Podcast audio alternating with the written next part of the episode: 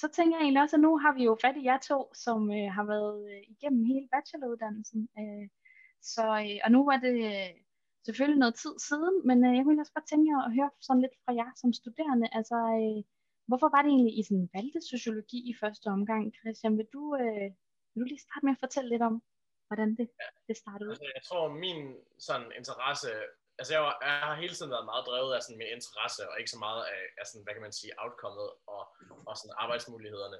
Øhm, ja, om det er et godt eller et skidt valg, det kan man jo så diskutere, men, sådan, men, men jeg tror bare, at jeg blev meget inspireret af, af at have samfundsfag i gymnasiet, øhm, og læse nogle af de her sådan, sociologiske teorier, øh, Bourdieu og Giddens og, og lignende. Øhm, øh, og det, ja, det tror jeg bare sådan dragede mig mod sociologi, og så så begyndte jeg også sådan at, at få sådan lidt en personlig interesse for, for, for teori og filosofi, øhm, som så ja, forstærkede min interesse yderligere. Øhm, og så, ja, så, så tror jeg bare, at, at da jeg så startede på sociologi, blev jeg ligesom bekræftet i, at, sådan, at, at med alle de her sådan, teorier og, om samfundet, øhm, sådan, at få en, ligesom sådan, en, en dybde perspektiv på dem, at, at det var øh, sindssygt sådan, motiverende. Øhm, samtidig med, at sådan, på sociologi, så er der jo så også en, en, en masse sådan praktisk arbejde i form af, af for eksempel sådan det her med at komme ud i feltet og observere eller lave interviews, øhm, som så gør, at det heller ikke bliver for tungt at sidde med, med hvad kan man sige, sådan de her sådan lidt svære tekster nogle gange. Alright. Så en masse, masse forskellige overvejelser omkring øh, valg af studie. Hvad med dig, Louise? Var, var det det samme, eller øh, var, var det nogle helt andre overvejelser, du havde? Jeg vil sige, til dels er det lidt det samme, som Christian siger. Øhm, jeg gik egentlig igennem hele gymnasiet og tænkte, at jeg skulle læse film og medievidenskab.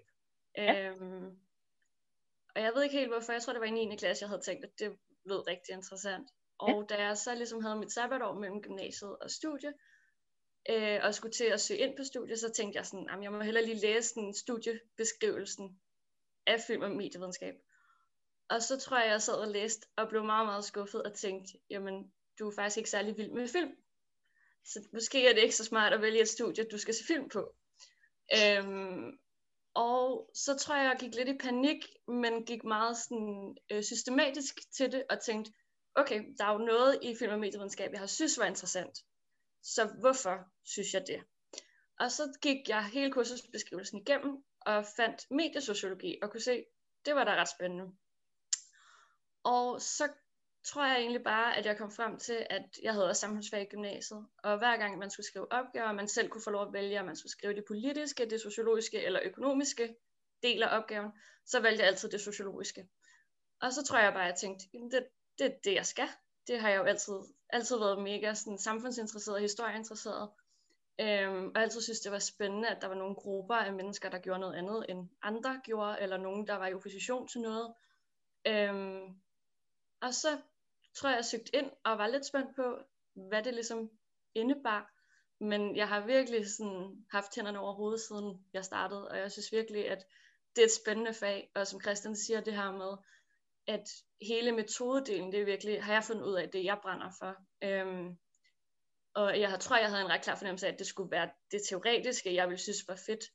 Øhm, og det kan også noget, men jeg tror bare for mig giver det først giver det teoretiske aspekt mig først noget, når jeg ligesom kan sætte det i kontekst til noget sådan reelt, hvor man har været ude og samle empiri, eller man har et eller andet stort datasæt på, altså uh, European Social Survey, der er samlet ind på tværs af en hel masse europæiske lande, og man kan sidde der med det og ligesom se nogle sammenhænge, eller noget, der påvirker noget. Og der tror jeg bare, at der giver det vildt god mening for mig, at mm. have læst sociologi og kunne det.